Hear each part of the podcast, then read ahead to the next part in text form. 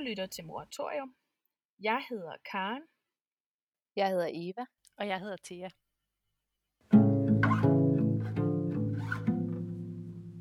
Moratorium er podcasten, hvor vi sætter fokus på, hvad det vil sige at blive til som mor. Her handler det ikke om det lille nye menneske, der bliver bragt ind i verden. Det handler i stedet om os og om, hvordan barnet og de nye erfaringer forandrer os. Moderskabet kan være svært at lige til. Det kan være smukt og brutalt. Det kan være naturligt og naturstridigt i én pærevælling. I moratorium forsøger vi at tale om det hele uden at dømme noget rigtigt eller forkert, for at skabe lidt mere plads i det der moderskab. Vi er glade for, at du vil være med i vores fællesskab.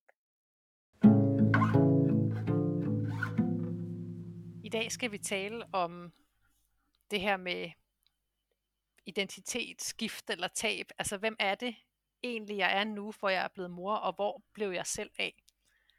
Øhm, og det er jo sådan et øh, emne, som dem, der allerede har hørt min øh, morfortælling, øh, måske allerede har regnet ud, sådan fylder ret meget for mig, og har været en af mine sådan store, øh, han har sagt issue, men det har jeg ikke lyst til at kalde det, men noget, der har fyldt meget for mig i min refleksion over mit eget moderskab. Og øhm, derfor har jeg måske virkelig lidt lyst til at sige, at det ikke er mig, der skal starte i dag. Men jeg ved ikke, hvad I har med at bidrage. øh, fordi jeg har selvfølgelig noget. Men, øh, men øh, ja, er der en af jer, der måske har lyst til at starte?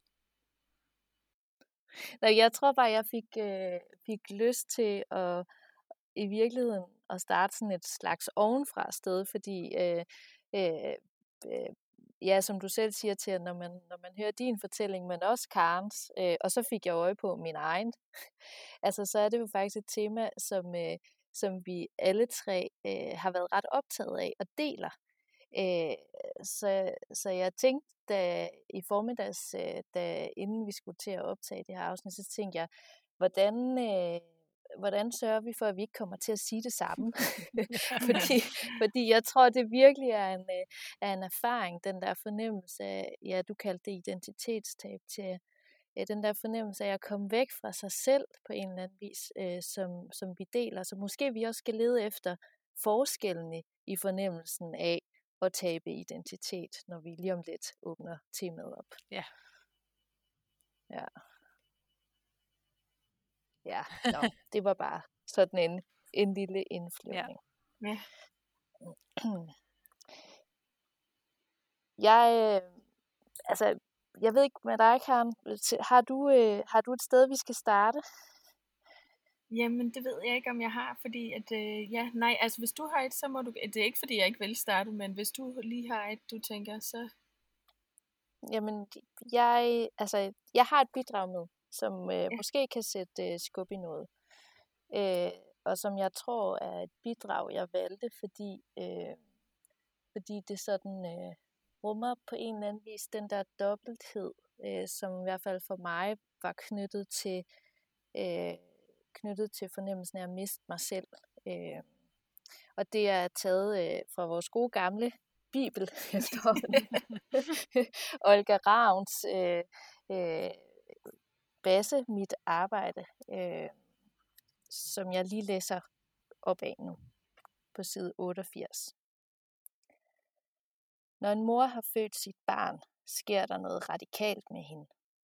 Barnet, som øh, før var en del af hendes krop, er det ikke længere, men befinder sig stadig inden for hendes bevidsthed. Når hun er sammen med barnet, er hun ikke sig selv, men noget andet. Det kan fylde hende med restløs længsel efter at vende tilbage til sig selv, at fjerne sig fra barnet. Men når hun ikke er sammen med barnet, er det som om dele af hende mangler. Hun er ikke sig selv.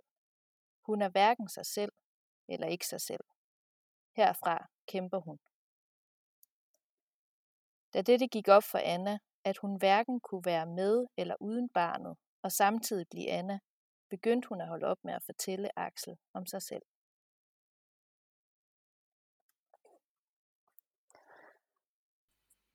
Da jeg, da jeg læste øh, Olga Ravns mit arbejde, så var det virkelig en af de der sider, som sådan uh, slog mig som sådan en mursten uh, i hovedet. Uh, fordi jeg, det, det gjorde for mig, var, at det på en eller anden vis indfangede den der fornemmelse af at være fanget i ikke at være mig selv længere, efter Axel var blevet født, øh, når jeg var sammen med ham. Og heller ikke være mig selv længere, når jeg var uden ham. Og det var sådan et eller andet umuligt paradoks for mig at stå i, synes jeg. Altså, jeg, jeg vidste ikke længere, hvem jeg var. Mm. Hmm. Altså, jeg skal jo altid komplicere alting. Øh, fordi jeg, jeg, ja, altså jeg synes jo netop, at når jeg, når jeg endelig fik lov at være alene, så fik jeg en smag af, hvad ja. jeg engang var. Ja. Og jeg kunne slet ikke finde ud af at være mor. Så, så jeg er helt altså meget med på, hvad hun siger, og havde som sædvanligt også lyst til at, til at græde på mig. Men, øh, men, øh, men, øh, ja, men, ja. Altså det er nok rigtigt nok. Jeg tror bare, at det, det var så stor en befrielse at være alene, mm. når det endelig skete, at, at der kunne jeg måske godt lige ane det gamle. Ja, ja. Ja, men jeg, jeg tror, jeg havde det lidt ligesom dig, Karen. Altså følte mig i hvert fald tættere på mig selv, eller mere mig selv, når jeg ikke var sammen med Bea. Altså nu snakker vi om for eksempel i barselstiden, for i dag tror jeg lige præcis, de der ting er lidt anderledes, i hvert fald for mig. Men mm det betød ikke, at jeg synes, det var nemt. Altså så det er mere der, hvor jeg synes, hun også rammer lidt et eller andet dilemma i, at det var på en måde en lettelse og en en følelse af noget, af noget frihed, og en følelse af at være mig selv, når jeg var uden hende. Men jeg følte stadigvæk, at jeg burde være hos hende, og måske var der også nogle gange en del med mig, der havde lyst til også at være, altså i virkeligheden havde jeg lyst til at være hos hende, og ikke hos hende på samme tid, eller sådan, altså så det der med, at det var bare ikke sådan et enkelt billede, at så var jeg mere mig selv, når jeg var alene, fordi så var jeg stadigvæk ikke, heller ikke helt, det var heller ikke helt der, der var heller ikke en hel position, eller hvad man skulle sige. Der manglede også noget. Eller jeg, mm. ja, jeg ved ikke rigtigt, om det, det er nok for lang tid siden i virkeligheden, til at kan huske, om jeg følte, at der manglede noget, når hun ikke var der, eller om det mere var sådan en dårlig samvittighedsting, at jeg følte, at jeg burde være hos hende. Det tror jeg måske mere, det var. Sådan en dårlig samvittighedsting. Altså, øhm. Ja. Men det, det tror jeg også, altså i hvert fald når I siger det nu, altså at jeg, det, jeg, Mm, jeg tror ikke, jeg havde det ligesom dig, Karen, at, at jeg bare havde det sådan, at når jeg kom væk fra Axel, eller når jeg fik en pause fra ham, nu snakkede vi om pause lidt sidste gang, vi optog, ikke? Øh, at, at så kunne jeg finde hjem. Altså, jeg, jeg, jeg tror, det der rammer mig i, og grunden til, at, at jeg har taget det med i dag, var at dybest set sådan en, sådan en fornemmelse af, at, at efter efter jeg blev mor til Axel, altså og måske særligt intensivt sådan i, i det første år eller sådan noget, øh, at, at så, øh, at, at uanset om han var der eller ikke var der, så havde jeg fornemmelsen af, at, øh, at jeg havde mistet mit ståsted. Altså, at når, øh, når jeg var sammen med ham, så var jeg så var jeg blevet til noget, som jeg ikke var blevet til endnu. Altså, jeg var blevet hans mor, men jeg vidste ikke, vidste ikke, hvordan jeg var, når jeg var hende, eller hvad det betød. Og når jeg var uden ham, så var det ligesom om, jeg også ikke var rigtig mig selv. Altså, så det, det var sådan en, det var sådan et mærkeligt, øh, ja, sådan en par, sådan parentes, eller sådan, ja, jeg ved ikke engang, hvad jeg skal kalde det, øh, som var virkelig sådan en massiv oplevelse, synes jeg, og som prægede virkelig lang tid af, ja, af, af de første år, eller sådan noget, øh, da jeg blev mor. Ja. Altså jeg tror også ligesom vi har talt om, at det der med at føle sig som mor kan komme i glemt. Så mm. kom det der også kun i glemt, det gamle liv. Mm. Men de var til gengæld, øh, ja, de var til gengæld dejlige i, i det, som jeg synes, altså i forhold til, at jeg synes, at mordelen var hård at starte mm. på. Men der var også virkelig noget af det, du lige sagde før, Eva, som ramte mig lidt, fordi øh, det tror jeg i virkeligheden var det, at hvis jeg øh, lavede noget uden Vera det første øh, 10 måneder af hendes liv, eller sådan noget, øh, om det så var at gå en tur øh, ned på assistenskirkegården, eller, eller snige mig ud og drikke en, øh, en lille bitte fadøl sammen med en kammerat, eller et eller andet, så tror jeg i virkeligheden, det føltes lidt som om, jeg legede mit liv, som det var før. Altså, forstår I, hvad jeg mener? At nu, nu legede jeg ja. lidt, at jeg ikke havde fået, at ikke, ja, jeg legede, jeg ikke havde fået mere, men nu legede jeg lidt et liv, jeg ikke havde mere. Altså, det, på den måde, for jeg sad nemlig og tænkte på, hvorfor var det, jeg følte, at det var så svært at finde ud af, hvem jeg var, hvis jeg bare kunne gå ud uden hende, og så var jeg mig selv. Det var jo ikke, det var ikke, det var jo ikke sådan, jeg havde det. Jeg følte jo stadigvæk, at det, ja, altså, øh, så jeg tænker, at i virkeligheden kunne jeg nyde det rigtig meget. Det kunne virkelig være en pause, og et glimt af frihed, og noget, hvor jeg var lidt tæt på mig selv. Men det var stadig ikke mig selv. altså, det var stadigvæk, det føltes stadigvæk, som om jeg bare legede mit liv, som det plejede at være. Ja. Men der tror jeg måske også forskellen er, at jeg gik ikke ud det første. Altså, det var virkelig... Jeg kæmper stadigvæk med den der tilgængelighedsting, apropos... Øh, ja. Men det gjorde jeg virkelig heller ikke ret altså, meget, fordi at jeg jo havde nej. et barn, der kun, kun ville ammes, og aldrig lærte at tage en flaske, og som spiste hele tiden. Så det var meget kortvarigt, men, men jeg havde, ja. Øh, mm. ja, men det lykkedes en gang imellem med en lille tur. Ja. Altså, jeg burde have gjort det noget mere, vil jeg sige. altså fordi du ikke synes, du måtte det, eller fordi det øh, konkret ikke var muligt, eller hvordan, kan? Nej, bare fordi jeg ikke, altså bare fordi hele det der ængstelighedsshow bare kørt. Okay. Ja. Jeg ved ikke, hvad det er, jeg tror, der var sket. Men du følte, du skulle være der for at tage dig af hende, eller for at være den tilgængelige mor? Ja. Mm. Ja, altså mm. der er virkelig sådan, jeg arbejdede ikke særlig meget øh, lige i starten, og det gik op for mig lige så langsomt, at det var fordi, at jeg havde hele tiden sådan en idé om at skulle være tilgængelig, og når jeg var på arbejde, så var jeg jo ikke tilgængelig. Mm. Shit. Mm. Altså, og jeg kan jo selv bestemme over mit arbejdsliv, så jeg kunne jo bare, altså jeg tjente vidderligt ingen penge det første år efter min barsel. Ja. Men jeg tror, altså det der du siger til med så at gå ud og drikke en øl og sådan, altså jeg, da, du, da, du, da du sagde det, så, så dukkede der sådan et ord som, altså sådan snyd ind i mit hoved. Altså jeg havde virkelig den der fornemmelse af, at, at jeg, jeg, det var noget, vi legede, eller jeg, jeg decideret var i gang med at snyde mig til et eller andet, som, som jo var helt absurd, fordi det lignede jo øh, små fli af noget, jeg havde gjort inden Axel kom.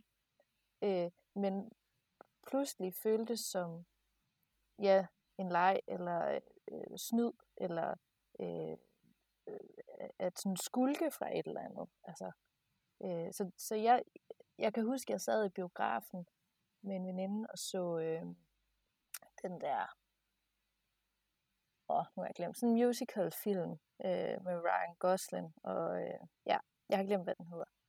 Øh, og den er ret lang, og pludselig blev jeg mega stresset over, at det ikke var en film på halvanden time, jeg sad og så, men en film på to og en halv time.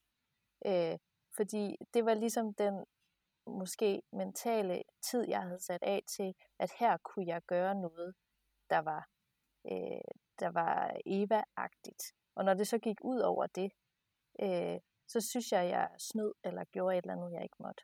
Altså, så det var sådan en fornemmelse af, på en eller anden vis, heller ikke, altså ikke at kunne, ikke at kunne finde nogle steder, der var hjem. Og jeg, jeg synes faktisk, det var mega stressende. Eller sådan, jeg, jeg blev virkelig presset over det. Ja.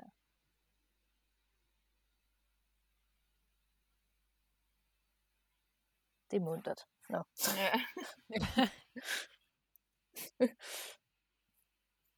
Jamen, det er bare sjovt, fordi der er sådan nogle små nuancer i, ikke? Fordi, øhm, altså på den ene side, så, så, øhm, så, så kan jeg genkende ret meget det, du siger, men når du så siger det der til sidst med ikke at kunne finde hjem, så, så tænker jeg, når man, for mig var det ikke et spørgsmål om, jeg ikke følte mig, at jeg kunne finde hjem, eller sådan noget, men det var, det, jeg tror mere, det var et eller andet med, at hjem ikke længere øh, var mig selv, eller sådan, altså. Øh, ja. Hvad var det så til jer? Jamen, jeg tror, altså, vi, vi snakkede, øh, nu kommer jeg til at referere til et afsnit, som jeg ikke ved, om jeg skal referere til, men vi har før snakket om, øh, vi har før snakket om det her med kærlighed, øh, og, og øh, den, altså det der ja. kærlighedsbånd, ikke? Øh, til barnet, men også til den mand, som jeg har skabt det her barn med. Altså den der samhørighedsfølelse. Det tror jeg er hjem for mig. Altså øh, det var det inden jeg flyttede hjemmefra, der var det hjem, der var det den følelse med, den samme samhørighedsfølelse med min mor, far og min bror, ikke? og efter jeg har fået min egen familie, så er det der, jeg finder den der samhørighedsfølelse. Mm. Og den var der jo, ikke nødvendigvis altid, mm. men den var der jo sådan, øh, særligt med Vera i høj grad, men, men, men den var der også nogle gange så meget, at jeg kæmpede lidt imod den, altså fordi, øh, ja, mm. øh, så det var mere sådan, jeg kunne godt finde Øh, men måske er det fordi, vi tænker på noget forskelligt, når vi siger hjem. Ikke? Jeg tænker, at jeg finder mit hjem. Ja. Men hvis du tænker, at du finder hjem til dig selv, så er det selvfølgelig to lidt forskellige ting. Øhm. Ja, fordi det, det tror jeg, det er for mig. Altså, det er i hvert fald det, jeg snakker ja. om. Øh, det er den der fornemmelse af at være, være hjemme hos sig selv, som jeg, altså, jeg tror, vi har sådan set alle tre på et tidligere tidspunkt snakket om, øh, at kunne have den oplevelse i graviditeten. Mm.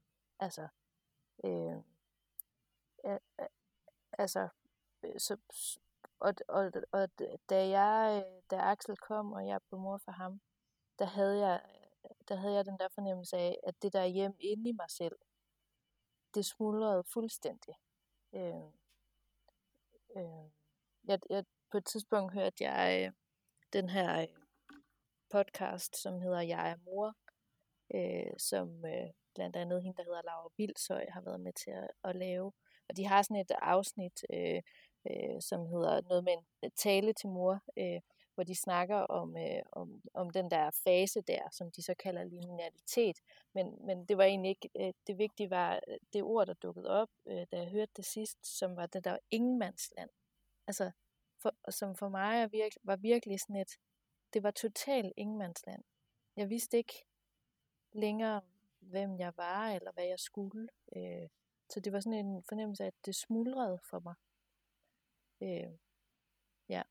Men det er sjovt, fordi jeg har nok mere følt det som, at det var sådan et øh, overmandsland, havde jeg sagt. Altså sådan et overcrowded space, hvor der hele tiden var tusind mennesker, der stod og fortalte mig, hvordan jeg skulle gøre tingene, og jeg anede ikke, hvad jeg skulle gøre med noget af det. Altså, hvor, altså der var så mange idéer om, hvordan det er at være mor, og der var så mange eksperter, der synes, de skulle have en mening, og der var veninder, der kom og sagde, er det ikke bare fantastisk? Og så der var sådan, øh, nej. øh, altså, så jeg tror bare mere, at jeg har følt mig sådan et crowded, øh, det ved jeg ikke. Måske har jeg også, jeg tror, jeg følte mig alt muligt. Ja. Men jeg synes i hvert fald, der var mange øh, ting at forholde sig til. Mange menneskers meninger og historier og ekspertråd. Jeg kan også huske, at du på et tidspunkt har sagt, Karen, jeg tror, vi har, vi har talt om det her afsnit som sådan et identitetstab eller identitetsskifteafsnit. Ja. Og så har du faktisk haft det sådan, mm, jeg ved ikke lige, om jeg kan genkende det, eller det hedder det hos mig. Er det også, er det, har det også at gøre med det her? Ja, det har det der med overmandsland, eller for mange mandsland, eller ja. sådan noget? Altså for lidt, øh, for lidt, øh, for lidt øh, øh, for lidt øh, kerne hos mig til at sige, ja, ja, det er godt. Ja, gør det på min måde. Og, og, øh, og simpelthen for mange meninger udefra. Ja. Og, mm. og hvad så? Hvad sker der så med dig? Hvad Jamen, så det, jeg tror bare, det var det, der gjorde mig øh, altså sådan ængstelig. Altså, at jeg mm. havde ikke noget at holde fast i, som ligesom var det her er mit værdigrundlag for at være øh, forældre, eller hvad ved jeg, hvad der skulle have til. Mm. Afbrød jeg dig lige enormt meget af? Hvem? Mig? Ja. Eller hvem? Nej, afbrød jeg lige dig, Eva? Nej, Fordi jeg bare blev enormt øh, entusiastisk omkring Nej. dig. det gjorde du ikke. Nej. Men det er jo meget sjovt, fordi jeg tænker også, når du siger Ingemandsland, Eva, så reagerer jeg også, fordi det føler jeg heller ikke. Det tænker jeg som sådan et tomt sted, hvor man leder og leder, men der er ikke noget. Sådan havde jeg det heller ikke. Men det er heller ikke præget af det der, du taler om, Karen, med alle de andre stemmer. Ja. Jeg tror i virkeligheden, jeg følte lidt, og det kan være, at jeg skal tage mit eget øh, bidrag, for det er så et klip mm. fra min historie. Jeg bliver åbenbart ved med at tage min egen historie med, og I finder alle mulige geniale ting ud for. men, øh, så må, Nej, men øh, fordi jeg tror i virkeligheden mere, jeg følte, at jeg bliver overtaget af mig selv i en anden rolle. Altså, Øh, så det blev crowded af en, af en anden mig, eller hvad man skal sige. Ikke? Øhm, men jeg, jeg tænker lige, at vi øh, spiller det der klip, så kan jeg måske sige lidt mere om det bagefter.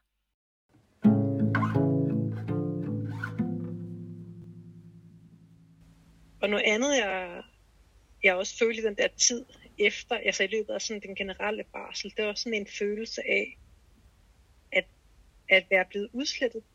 Altså, at jeg ikke fandtes mere. Nu fandtes der Veras mor, hmm. og så fandtes der nok stadigvæk nogle rester af mig, men jeg kunne ikke helt finde ud af, hvordan jeg skulle stykke dem sammen til min nye identitet. Øhm, og det hjalp ikke, at alle, alle mennesker var mest interesserede i at tale om mit barn. Altså, så folk var interesseret i, allerede når, da jeg var gravid, ikke? interesseret i alt muligt omkring, hvad det var for noget, man havde inde i maven, og hvor langt man var henne, og om det var en dreng eller en pige, og alle mulige andre, for mig ret irrelevante emner.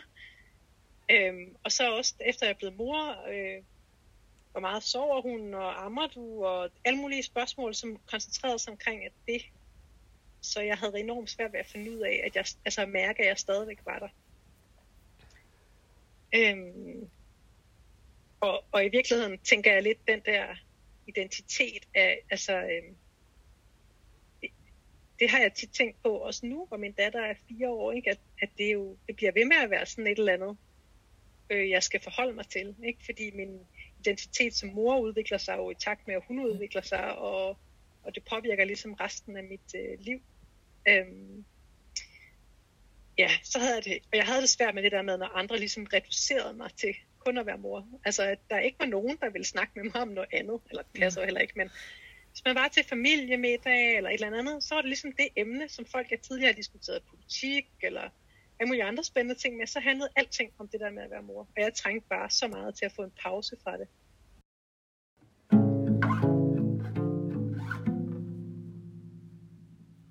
Ja, og her, og da jeg selv hørte det her klip, så fik jeg sådan lyst til at lave en disclaimer, fordi det er så unfair, tror jeg, over for dem, jeg har siddet til familiemiddag med, fordi jeg tror rent faktisk, de har prøvet at tale med mig om andre ting, men jeg, har, jeg, jeg husker det bare ikke, eller jeg har måske engang selv kunne finde ud af at indgå i de samtaler.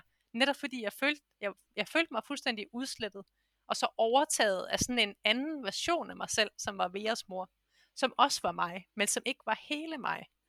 Og jeg savnede de mm. andre, jeg kunne ikke finde ud af, hvordan jeg skulle stykke det sammen. Altså, øhm, og jeg har også, efter vi har, efter vi har optaget min fortælling, så har jeg også tænkt over, jamen, øh, jeg havde også alle mulige forestillinger om, at jeg skulle dyrke nogle af de ting, jeg gjorde før, sådan mere faglige ting og sådan noget på min barsel. Og det, gjorde, det kunne jeg bare slet ikke overskue, eller der var ikke plads til det. Eller, altså, så, fordi nogle gange, når jeg har talt med andre om det, så siger de, at det kunne du jo bare have gjort. og det kunne jeg altså ikke. Mm. Altså, jeg kan ikke forklare, hvorfor, men det, det, det kunne jeg bare ikke. Altså, øh, så jeg havde så jeg var ikke i et engelskmandsland, og jeg var heller ikke i et overcrowded land, men jeg var i sådan et land, hvor der var kommet sådan en anden version af mig selv ind, og havde sat sig på min plads. Og så øh, skulle jeg ligesom finde ud af, hvad jeg skulle stille op med det. Altså, øhm. Og så har jeg jo så oplevet, at alle andre også har fokuseret enormt meget på morsiden af mit liv, ikke? Men, men det er ikke engang sikkert, det er helt fair at sige, at det var det eneste, de fokuserede på. Men der er sådan et element af, når man er gravid og kommer ind til, også da jeg gik på arbejdet, og man er gravid og kommer ind til et møde, så spørger folk ikke øh, til alle mulige spændende faglige mm. ting, man er gang i, så spørger de til den der graviditet, ikke? Og, og lidt det samme følger så også efter barnet var kommet ud. Så man ligesom bærer den der moridentitet helt vildt meget udenpå, og den følger også bare fyldt indeni. Så det var den der følelse af at være udslettet, og så var der kommet sådan et nyt væsen op, som også var mig, ikke? Øhm, mm. ja. Jamen, det er meget sjovt, altså fordi til, øh, jeg, jeg tror, det, da jeg hørte det, det, der, det der klip der, vi også lige har hørt før, der tror jeg, det der udslettelsesord var sådan et, øh, der, øh, der sådan ligesom, det havde, det havde sluget sig fast hos mig. Men, men når du beskriver det nu, så kan jeg godt, så kan jeg godt se det der billede af, at det er sådan, at, at der er en eller anden anden figur, der har overtaget. Det er sådan en, altså, hvad vil du kalde den? Er det sådan en mor? Ja, morfigur? Det, altså for mig er det Veras ja, mor, altså. Ja, I starten var ja, det Veras mor, ja. ikke? og på et tidspunkt bliver det så mig som mor, men i starten var der ligesom Veras mor. Altså. Ja. Og derfor er der også et element ja. af det, som du taler om, Karen. Det er jo også fordi, at det er det, alle andre ser. Det er jo fordi, det er det, øh, sundhedsplejersken og jordmoren og lægen og alle de der, som kommer øh, og, og familie og sådan noget, de, de ser jo mig som Veas mor, så det er ligesom, der er stadigvæk et element af det, som du taler om, med de andres blik og sådan noget, ikke? Øhm, tror jeg, mm. i det. Altså, Mm. Mm. Ja. Blev du vred, eller hvad gjorde du? Jamen, øh, altså, jeg, jeg tror, jeg tror egentlig ikke, jeg var særlig bevidst om det dengang. Jeg tror, det er sådan noget, jeg, har, jeg kan se mere bagefter. Altså, jeg følte mig bare øh, Mm. øh, forkert, havde jeg nær sagt, eller, men, eller, eller øh, sådan på, med, for at bruge et rigtig sådan klichéfyldt udtryk, ikke helt, altså, tror jeg. Ja. Øhm, og jeg, jeg tror, jeg havde noget vrede, men ikke rettet mod noget bestemt, altså måske i virkeligheden mere rettet mod mig selv, fordi jeg ikke bare kunne Mm. være mig, eller altså, øh, øh, det ved jeg ikke. Mm. Jeg, jeg, jeg tænker ikke, vrede har været en følelse, jeg sådan tænker særlig meget på i den sammenhæng. Nej. Øhm, mere sådan en følelse af at være lidt fortabt, eller, eller udslettet, ikke? Altså lidt ligesom om man har fået sådan en ordentlig slag, og så skal man lige øh, finde fatningen Ja. igen, ikke? Øhm,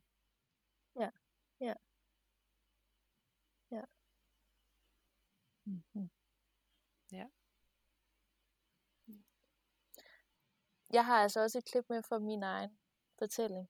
Ja. Det, det, den, jeg ved ikke, om det vil være okay at smide den på nu, fordi Jo. den, den måske passer fint med nogle nuancer i det, vi snakker om. Ja.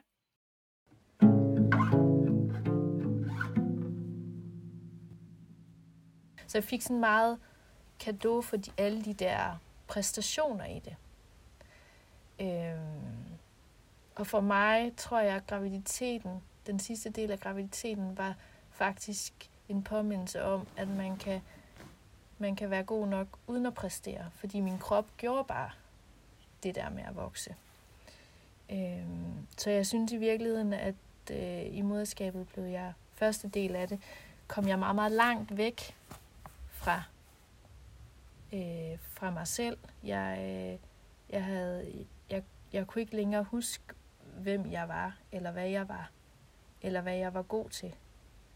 Øh, eller hvorfor det var, jeg skulle være der. Sådan havde jeg det også i en periode. Er vi sikre på, at jeg er nødvendig her? Sådan tror jeg også, jeg havde det.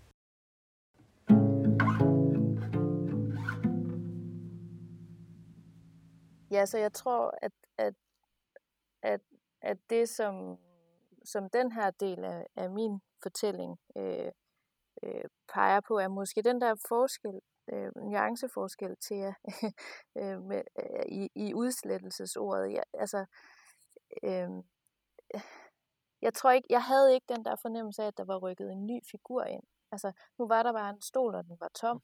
Altså, og så stod, øh, så stod omverdenen og kiggede på den, og jeg var sådan, jeg ved ikke, hvem der er, der skal sidde på den der stol længere.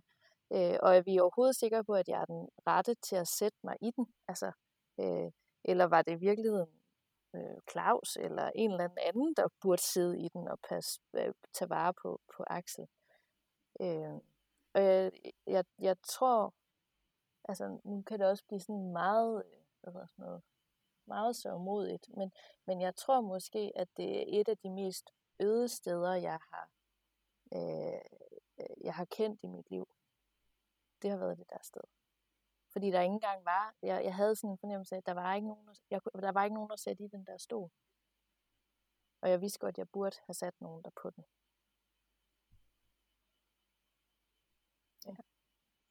Og det er sjovt samtidig med det der land, hvor der står 600 mennesker omkring en, så er der jo fuldstændig ingenmandsland lige. altså, I Ja. orkanens øje, eller derinde i midten. ja, ja, Mm. sådan noget. Lige præcis. Virkelig ja. godt billede. Så du kan godt kende det, Eva siger, men så bare med alle de der stemmer udenom, som så også gør det sværere at finde ind til, hvad der skal være inde i det der hul, eller hvad? Ja. Mm.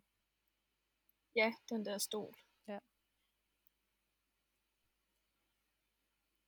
Hvad tænker du, Eva? Jo, jeg, t- jeg, jeg ved ikke, jeg tror, jeg, jeg tror godt, jeg kan, jeg kan få øje på, at der stod alle de der udenom det. Jeg tror bare, jeg, øh, jeg, jeg mærkede uendelig meget på, at jeg burde bare kunne sidde på den der stol, og, og jeg vidste ikke, hvordan... Det tror jeg helt ærligt også mest, jeg gjorde. Ja, ja jeg, jeg, jeg, jeg, følte mig, jeg følte mig så fortabt for mig selv. Mm. Altså, mm. Og jeg tror, jeg var, jeg var fyldt op af det. Og også på en måde, jeg undervejs i det bare skammede mig over. Altså, hvorfor nu er der, ligger, ligger det der det her lille skønne barn foran mig. Hvorfor er det, at jeg fokuserer så meget på, øh, altså, apropos alt det der navlepilleri, vi har snakket om, frygten for, at, at, at alle dem, der sidder og lytter, øh, øh, tænker det. Øh, men jeg var, det var virkelig altså jeg havde sådan en, en tsunami-fornemmelse, flodbølge-fornemmelse øh, dengang af, af det. Øh, mm. Så jeg tror godt, Karen, jeg tror godt, jeg vidste, at de stod der. Øh, øh, jeg, tror, jeg tror bare kun, jeg kunne se den tomme stol, og det der ingenmandsland. Og jeg ravede rundt i det.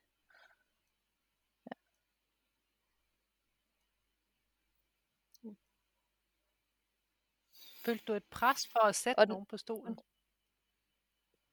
Ja, det, det tror jeg måske, jeg mm. gjorde. Øh. Jeg, jeg, jeg, jeg, nu kommer svaret hurtigt, men i virkeligheden tror jeg ikke, at jeg har tænkt over det før. Nej. Men, men, men ja, måske, måske også fordi, at, at det ligesom var så længe undervejs. Altså, jeg, jeg havde det jo sådan øh, med at skulle blive mor, at det var noget, jeg, jeg længe ikke tænkte, jeg skulle. Og i det øjeblik, jeg så tænkte, okay, så gør vi det, så tror jeg, jeg havde i virkeligheden også mange forventninger til mig selv om, at, at så skulle hun også være der, hende der, moren. moren. Ikke mm. Thea-moren, men Eva-moren, når, når Axel så blev lagt i mine arme. Øh, Øh, øh, så jeg, jeg tror, min egne, altså måske er det også derfor, Karen, at jeg ikke ser så meget af alle de der mennesker, der står udenom mig, fordi det var meget mere min egen indre øh, forventninger og stemmer og alt muligt, som, som stod og råbte og skreg af mig. Øh, mm. De, de, de råbte meget hurtigere, eller meget højere, end, øh, end dem, der stod uden for mig. Ja. ja. Altså det er sjovt, fordi du, du ser oh. den der stol som en, du burde sætte dig i, hvor jeg, ser den der stol som en, jeg sad i, og virkelig gerne ville have lov til at rejse mig fra. Ja.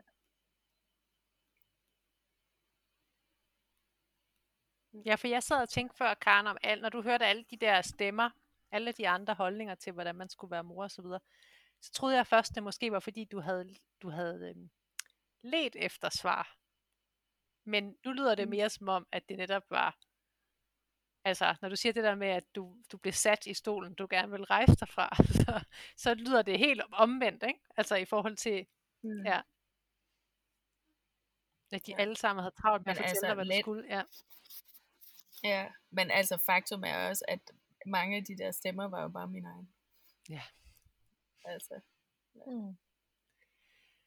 Jo, men det er sådan en underlig dynamik, ikke? Fordi ja, mange af de der yeah. stemmer, man går rundt og føler, der er rundt omkring en, det er måske mere ens egen. Men hvor kommer de fra? Yeah. De er jo kun inde i en, fordi yeah. de er kommet ud fra noget andet, ikke? Altså, så det er sådan en, det er sådan en underlig dynamik. Men ja, jeg forstår, jeg forstår godt, hvad du mener, ja. tror jeg. Ja. Men, men det er det, som er det svære i det, ikke? Fordi øh, hvis man, hvis man at nogle af de der stemmer der på en eller anden vis er blevet så integreret. Ja, sådan havde jeg det i hvert fald. De var blevet så integreret i mig, så jeg kunne ikke engang råbe af dem. Altså jeg tror, det er der, måske også det er derfor til, at det der vrede spørgsmål mm. dukker op. Det er altid mig, der stiller det, ikke? det, kommer, det kommer altid fra min kant. Blev du vred? øh, øh, og, det, og det tror jeg, det, det er fordi, at jeg havde sådan en, en trang til også at råbe af den, men jeg vidste ikke, hvem jeg skulle råbe af, for så skulle jeg bare råbe af mig selv, og hende råbte jeg af i forvejen. Altså, ja. shit, det var bøvlet, ja. synes jeg. Ja. Ja. Ja. Så kan man begynde at blive politisk og sådan noget. Det skal nej, vi ikke. Nej,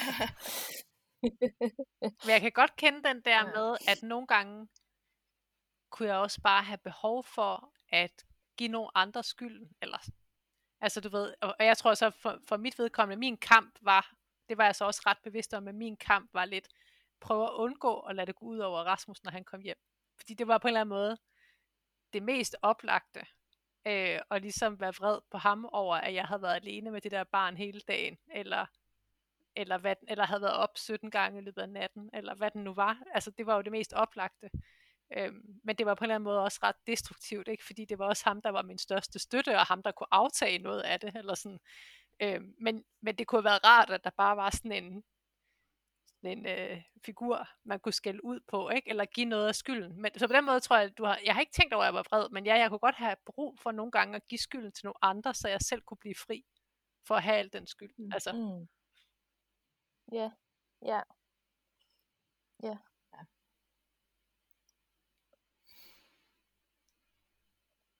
Ja, der, der er et eller andet med det der skyldtur, Ja. øh, Ja. som øh, hænger rigtig meget sammen med,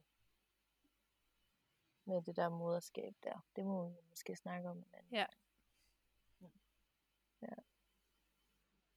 Men, men til hvordan så, altså fordi, mm, altså hvis, hvis den der tæmor sådan ligesom flyttede ret massivt ind, og, øh, og fornemmelsen af udslettelsen, altså, altså hvi- hvis vi både taler identitetstab, men også identitetsskifte, altså hvad, hvad har det så været for en slags størrelse for dig? jamen jeg, Altså hvis der ligesom, ja, Jamen, jeg tror nemlig, at det føltes rigtig meget som et identitetstab. Men i dag tænker jeg, at det har været et skift. Ikke? Altså jeg tænker, at det har været... Øhm, Mm. Altså jeg, øh, jeg tænker på, der har været sådan nogle store, eller nogle perioder i mit liv, som har været de store sådan identitetsdefinerende øh, perioder i mit liv. Øh, og, øh, og, og, og da jeg var teenager, jeg var klart den første. Jeg havde, jeg havde, tror, jeg havde sådan nogle rigtig klassiske teenageår, hvor jeg virkelig... Øh, ej, det, sådan er det jo for alle, der er teenager sikkert, ikke? At øh, når man øh, var ulykkelig, så var man så ulykkelig, man nærmest ikke kunne se ud over det. Og når man var lykkelig, så var man tilsvarende lige så lykkelig, man troede, man kunne alt i verden og sådan noget, ikke? Og smække med dørene og sådan noget. Men også enormt meget med at finde ud af, hvem man så er og sådan nogle ting. Og, øh, og så tror jeg, jeg havde en lidt mindre en, da jeg sådan flyttede hjemmefra og fik mit voksne liv og ligesom skulle etablere mig sådan på den måde. Øh, og så Øh, kom der bare sådan en kæmpe stor en, da jeg blev mor, og jeg tror måske også bare, at den var lidt uventet for mig. Altså det er måske lidt naivt, men øh, øh, jeg havde i hvert fald ikke forestillet mig, at jeg skulle have en, der var så stor på det tidspunkt. Øh, og så, hvis jeg egentlig skal gøre dem færdig, så har jeg helt klart også haft en relativt stor en, da jeg ligesom rykkede mit liv op med rode og blev øh, dependent wife herude, som det jo hedder, expat øh, wife, ikke? Øh, fordi det er, har været nogle ting, der har brudt så meget med, hvilken opfattelse jeg har haft af mig selv. Og så kan man jo altid diskutere, mm. det er sådan noget, det jeg tænker, man bliver, jeg bliver klogere på, jo ældre jeg bliver, jo flere af de der perioder, jeg går igennem. At måske har jeg også nogle gange haft en selvopfattelse, som mere har handlet om, hvem jeg gerne vil være, end hvem jeg var. Så nogle gange kan de her brud også hjælpe med at blive endnu, komme endnu tættere på der, hvor man egentlig er. Ikke? Altså, men, øh, mm. men den med at blive mor, tror jeg bare var meget uventet. Altså, jeg, det kan godt være, det er lidt naivt. Selvfølgelig var jeg godt klar over, om så bliver man mor, og så kommer der også nogle andre ting i livet, og altså, at det er en ny rolle, men jeg, jeg havde mere forestillet mig, at der bare sådan blev hæftet en lille, altså sådan et juletræ, og så blev der hæftet en ny julekugle på, ikke? og så kunne vi køre videre med det. Øh, jeg havde ikke sådan regnet med, at træet ville blive fældet, og så blev der plantet et nyt fald. Altså det var virkelig, øh, det var meget mere voldsomt, og, øh, og, altså, og, og måske også bare noget, jeg ikke havde kunnet forestille mig. Altså, øh, øh, netop fordi det ikke var sådan en, altså for eksempel da jeg flyttede herud og blev expat wife, der er det jo bare mit identitet af mit arbejdsidentitet, der bare ikke findes mere, og så kan jeg jo så starte lidt forfra, men her var der jo stadigvæk mig, og også noget andet, og hvordan kunne det passe sammen, når det også nogle gange virkede modsætningsfyldt, og altså sådan, ja, så, øhm, så jeg tænker, det er det, så det opleves rigtig meget som et identitetstab dengang, men i dag kan jeg jo se, at det har været mm, et skift, og måske er det ikke engang helt, jo, det er, det, er, det er et skift, det er helt klart et skift, men det er også sådan en øh, tuning på en eller anden måde. Altså, Mm. ja, giver det mening for jer? Ja, ja, ja, ja. Må jeg spørge en ting mere Ja. til det? Til? Mm. Altså fordi jeg tænker, hvad, altså, hvad, hvad, er det sådan i, i, i bagklogskaben, eller sådan tilbageblikket, at det blev til, til et, ændret sig fra at være skifte, øh, eller tab til at være et skifte, eller, eller er, det, er det fordi, at, at, øh, at der skete noget andet? Altså, skete der noget nyt og noget mere, eller giver det, giver Mm. overhovedet mening? Det, Ja. jeg tror, mm, altså jeg, det er helt klart sådan bagklogskabens klare lys, at jeg kan se, at det opleves som et tab, men, blev et, men var et skift. Men, men jeg tror Mm. også, jeg tror også godt, jeg har vidst det dengang. Altså selvfølgelig har jeg jo godt vidst, at det var ikke sådan, at jeg ald- slet ikke fandtes mere. Altså det vidste jeg jo godt, og det er også det, jeg i virkeligheden siger i fortællingen, ikke? at der var sådan nogle stykker af mig, men jeg vidste ikke, hvordan jeg skulle stykke dem sammen, og Mm. stykke dem sammen med det nye. Ikke? Så, øhm, øh, og, og der er bare så mange øh, øh, nye konflikter i forhold til for eksempel sådan noget som prioriteringer, ikke? som vi også har talt om før. Altså at, at øhm, øh, altså der er nogle konflikter i forhold til prioriteter og sådan noget, som jeg ikke har oplevet på den måde før, hvor jeg kun har været mig selv. Altså, så på den måde er der jo, ja, nu ved jeg ikke, nu kommer jeg lidt væk fra, fra spørgsmålet, Mm. ikke? Men, øh, Ja. men, men øh, ja, så jeg tror mere, det er på den måde, jeg tænker, at det har været, mere været en forandring af min identitet, men det er Mm. ikke noget, jeg tror, jeg kunne se dengang. Men jeg har godt vidst, at det var heller ikke et tab, og så var Thea bare væk for evigt. Altså det tror jeg heller ikke var, øh, det tror jeg ikke, jeg har tænkt dengang, men jeg kunne bare ikke finde Mm. det, altså. Mm. Øhm, og jeg kunne ikke mærke mig. Ja. Altså det var så i virkeligheden måske det, der har været det store problem, at jeg kunne ikke, jeg kunne heller ikke mærke, hvad det var, der skulle være. Altså hvad det var, der ville være godt for mig, der skulle være.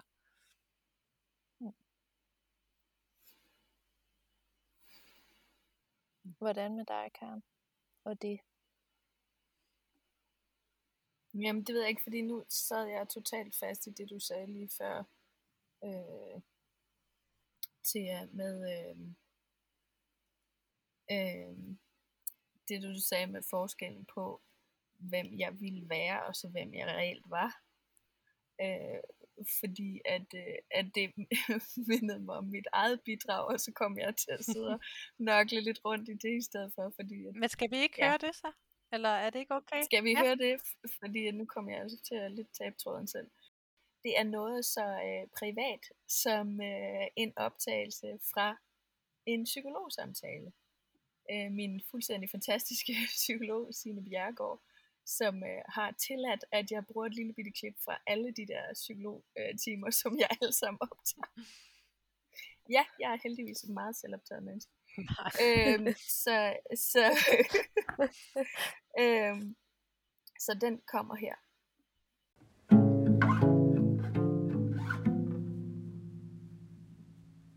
Og her kom så det lille udklip fra psykolog Signe Bjerregaard og min samtale. Jeg har i stedet af flere grunde valgt at indtale klippet, og for god ordens skyld vil jeg lige nævne, at jeg har fået lov at bruge klippet af Signe Bjerregaard selv. Først siger Signe. Og nogle gange kan det jo være en tendens til, at det som ligesom er allerede defineret på forhånd som noget meget svært, altså det er sådan vedtaget. En abort, nu skal du have det svært. Jeg, Karen, udbryder. Ah ja, selvfølgelig. Signe fortsætter. Det er du indstillet på. Nu skal det være hårdt. Hele verden er indstillet på. Nu skal Karen være ked af det. Så kommer det ikke nødvendigvis. Jeg, Karen, svarer Signe. Ja, og det er det samme med at blive mor. Nu skal du være lykkelig. Signe svarer. Ja, og så kommer det ikke.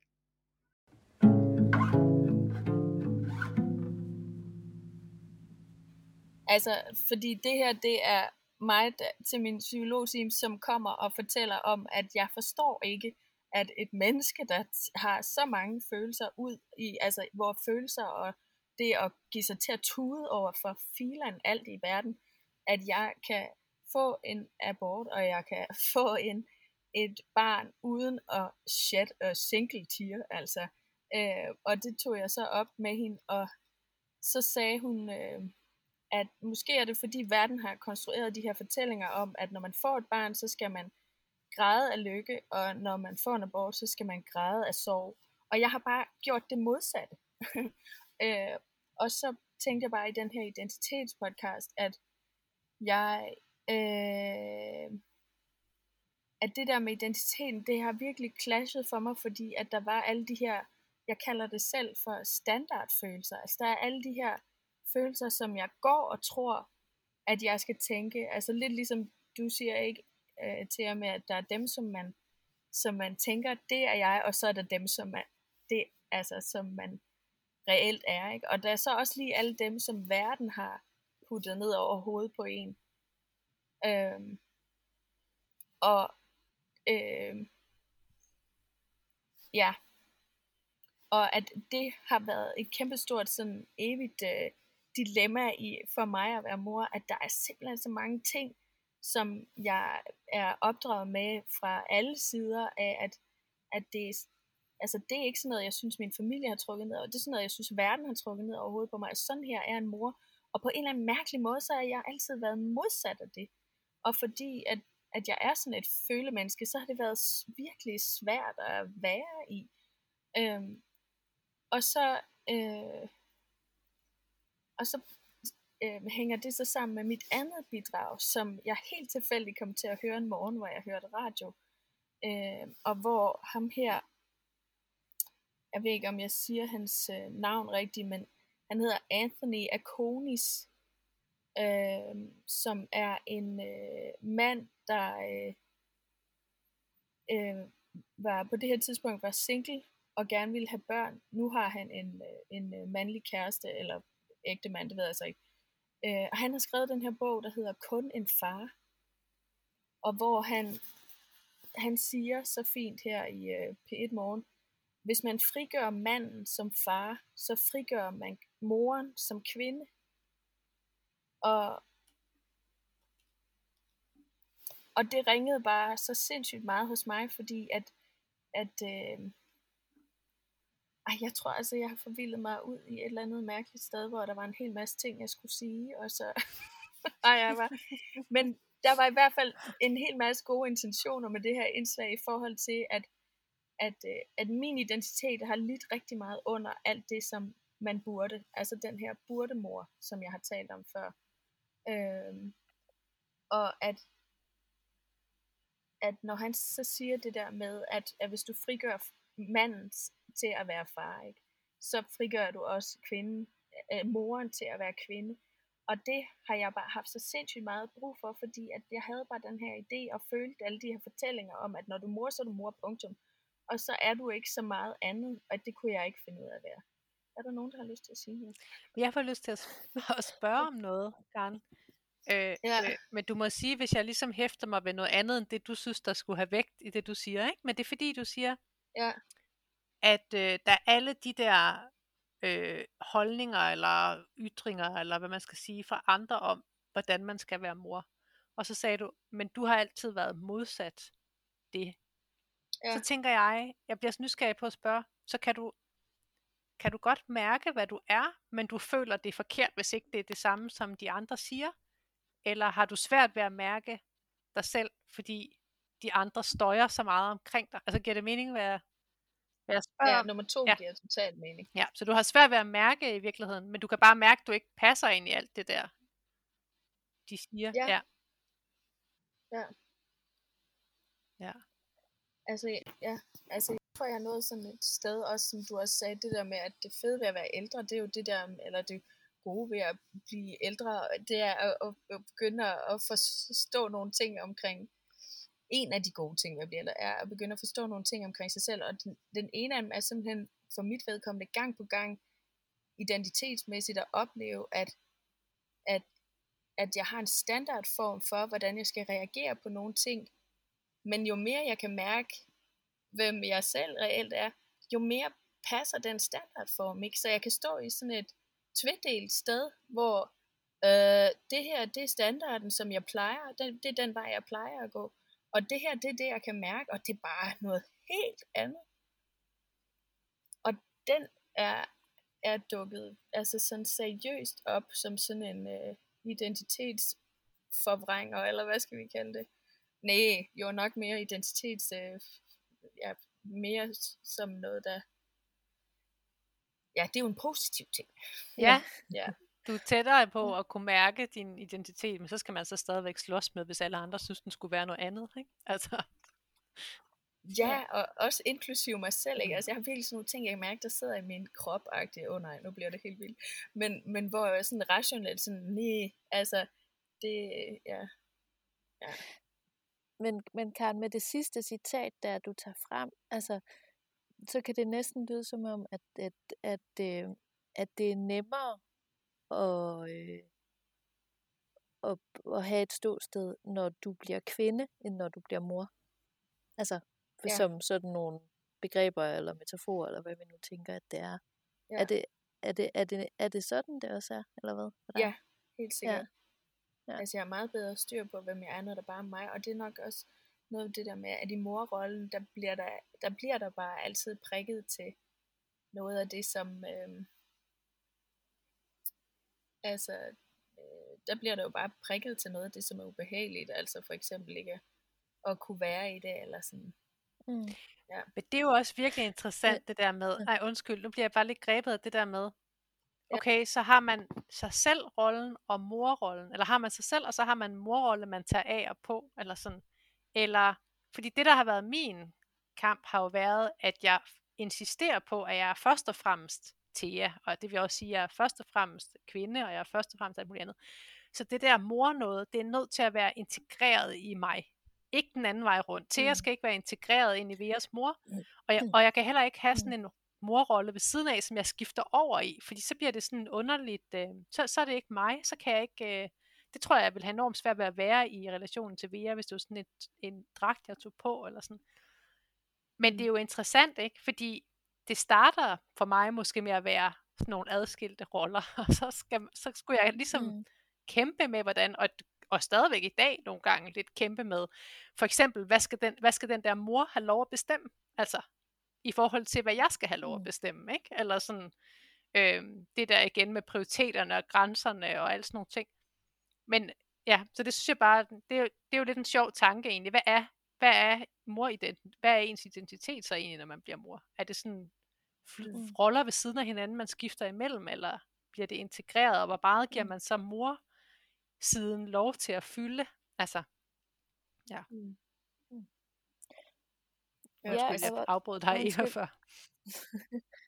Nej, men det, altså bare i forlængelse af det, altså fordi jeg tror, jeg har siddet de sidste kvarter og, og, og sådan, altså den der, altså for nu at vende tilbage til den der metafor om stolen og ingenmandslandet, ikke? Altså, øh, og, og til at du siger, insisterer på at være Thea, og så få mor, moridentiteten integreret i det. Altså, jeg ved ikke om det her, det bare kommer til at lyde helt vildt dumt. Øh, og så må, I, så må I sige noget til det bagefter. Øh, men, men på et eller andet tidspunkt, så tror jeg, jeg fik det sådan, at øh, at begynde, altså begynde at sætte mig på den der stol der, den der mor, og så havde jeg næsten sådan en fornemmelse af at blive mere til Eva mm. af det. Altså det var sådan vildt mærkeligt for mig. Altså længe gik jeg rundt om den og tænkte, det var ikke mig, der skulle sætte mig på den. Øh, og, øh, og altså, så, så og var, var måske også bange for det, eller tænkte, hvis jeg først satte mig på den, øh, hvad, hvad gav jeg så fuldstændig, hvad gav jeg, mig, øh, gav jeg helt køb på? Og så på et eller andet tidspunkt, så, så prøvede jeg alligevel at sætte mig der. Og så så har jeg haft den mærkeligste oplevelse af, i hvert fald hos mig selv, det kan være, at omverdenen øh, øh, ser på det på en anden måde, øh, men at blive mere til Eva af det. Det har været så mystisk for mig. Altså, så, så, så det gør det også bare, jeg tror også, det er derfor, at jeg valgte det der Olga Ravn citat til at starte med, fordi det, det, er blevet, det er blevet ekstremt komplekst inde i mit hoved. Altså, det er ikke bare, øh, ja, enten eller, eller det er sådan sammenflettet på en eller anden besynderlig vis. Ja. Nu ved jeg ikke, om jeg kommer til at overtage et eller andet pointe noget nej, til. Nej, nej, det, det giver god mening. Altså, ja. Det sidste bidrag, jeg har med, er, binder måske lidt en sløjfe an til det der, men, men øh, jeg ved ikke, om vi er jeg ved ikke, om vi er klar til det, eller om I vil... Ja. Jo, det er, øhm, jeg tror faktisk, jeg har brugt den her artikel før. Det er et interview med forfatter Cecilie Lind, som har skrevet den her bog, Mit barn, som jeg helt vildt gerne vil tage et citat med fra, men jeg kan simpelthen ikke vælge ud, fordi det der er så fantastisk ved den, er, det er et langt digt, og den hele tiden bølger imellem sådan nogle modsætninger og sådan noget, så jeg, det er enormt svært at vælge, eller for mig har det været enormt svært at vælge, men hun har så, det interview har jeg så forelsket mig ret meget i. Interview øh, til en, hun fortæller til Katrine Lundager i en artikel i Alt for Damerne. Øh, det er også en sorg at få børn.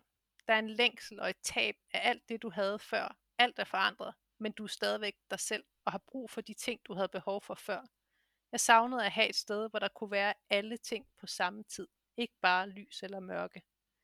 Det at blive mor af kærlighed, det er at miste sig selv. Det er at være et galt dyr, der væsker alle steder, men verden er i fornægtelse. Den vil ikke rumme det. Vi vil ikke høre på det, for det er svært. Mm. Det synes jeg bare er sådan, øh, det, det, det er jo det, ikke?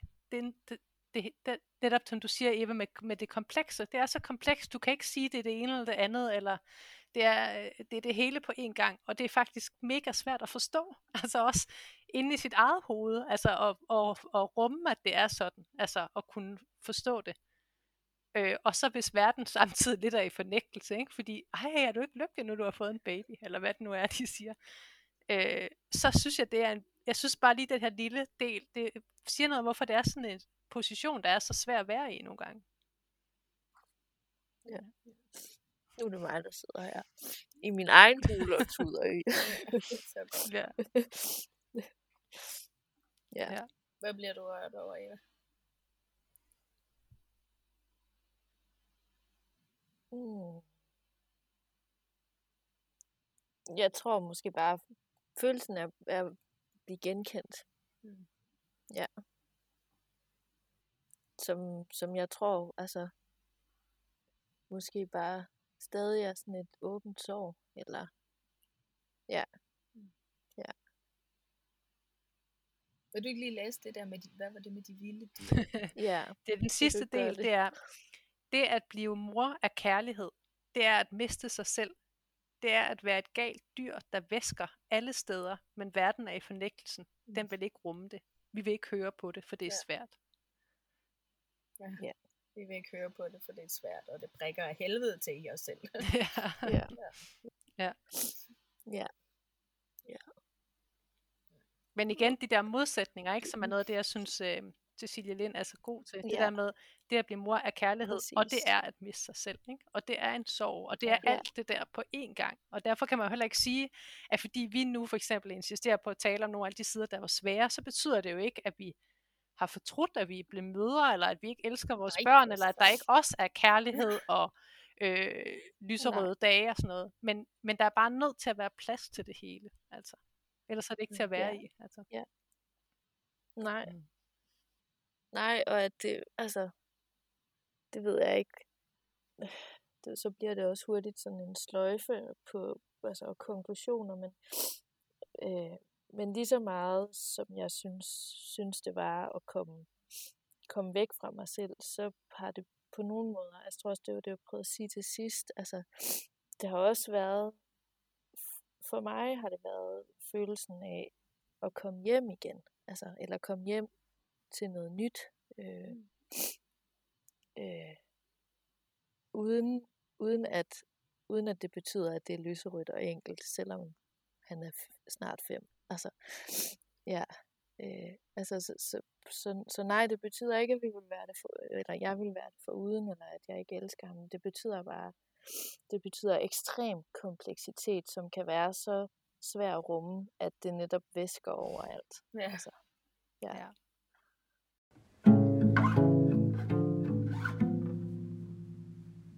Nå, hvor, øh, hvor blev I ramt i dag? Er der nogen, der vil starte? Mm, Jeg kan godt selv starte. Øhm, Ja. gør jeg tror til. faktisk, at noget, der sådan, altså, øh, ramte mig på den der måde, hvor der er noget, der ligesom faldt lidt på plads for mig.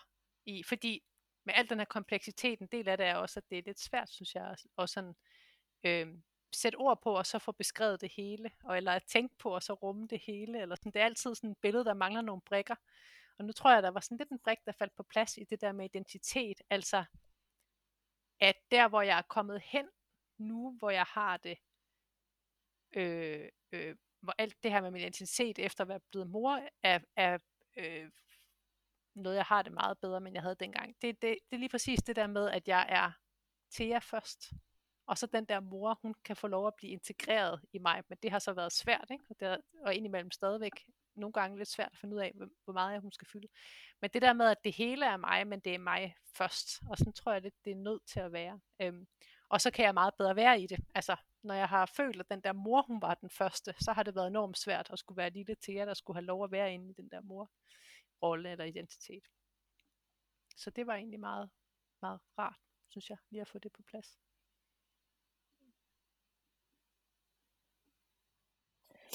Jamen, øh, jamen jeg, nu får jeg lyst til at sige to ting til jer. øh, fordi, fordi øh, altså jeg, jeg, jeg tror også, at jeg, jeg tror måske, det vil lyde anderledes i min mund, men jeg tror, tror noget af det, der skete undervejs i den her samtale, er på en eller anden måde at, at kunne have sådan en fornemmelse af, at Eva er blevet til Axels mor. Mm. Altså, ja, øh, som måske rimer på noget af det, du mm. siger. Øh, så så det, det tror jeg er den ene ting. Og så den anden ting, jeg tror, som også var, var derfor, jeg blev berørt, eller sådan her til sidst, har netop med den der kompleksitet at gøre. Altså, jeg, jeg, jeg tror, jeg tror nogle gange, jeg kan se mig selv, øh, hvad sådan noget, hoppe rundt mellem versionerne. Jeg, jeg tror også, jeg havde nu har jeg, jeg har lyttet til mit eget morafsnit, fordi det på et eller andet tidspunkt, morfortælling, fordi det på et eller andet tidspunkt også bliver. Og jeg irriterer mig over, øh, at det, det kommer i en version, som også er sådan, det er svært, og det er svært, og det er svært, fordi der er også alt det andet. Øh, og samtidig så tror jeg, at dagen i dag er sådan en slags, der også kommer sådan en blidhed ind over, for måske har vi, har vi brug for, at de forskellige versioner kommer frem på forskellige tidspunkter. Øh, så både sådan, hurra, eller sådan en, ja, kompleksiteten er der, og lige der, så bliver det til at være i. Mm. Og så er det okay, at det lyder forskelligt på forskellige tidspunkter. Ja. ja. Mm. Altså, jeg tror næsten mest, jeg blev ramt der til sidst med det der væskende dyr. Fordi der bare kom sådan et billede flyvende af mig, der står og vasker op i vores gamle lejlighed, og så havde jeg lige pludselig sådan en ulvebagkrop og med væskende sår ud over det hele, og, jamen for fanden. Og det, ja, og sådan den der med at stå og vaske op, og så kigge bagud, mens man er ved at sige noget til enten et barn, der, der var ikke andre end mig lige på det der billede, men du er ikke sådan gang i 20 ting, og skal alt muligt, som og så står man lige lidt der med nogle væskende sår, og der er ikke nogen, der siger noget. okay. Præcis. Præcis. Ja. ja, det er et godt billede. Ja. ja.